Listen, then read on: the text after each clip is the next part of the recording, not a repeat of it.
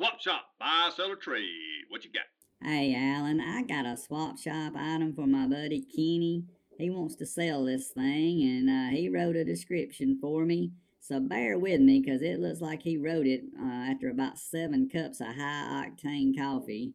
It's a 1998 Dodge 1500 Ram truck, runs but does not drive. That's a bit of a mystery to me, Alan, but uh, I say transmission was rebuilt, but not in a good way, it says here.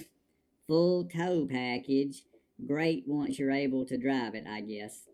It is a 4x4 that works, but once again, you know, once it's drivable. Good for a fixer upper. That goes without saying, Alan.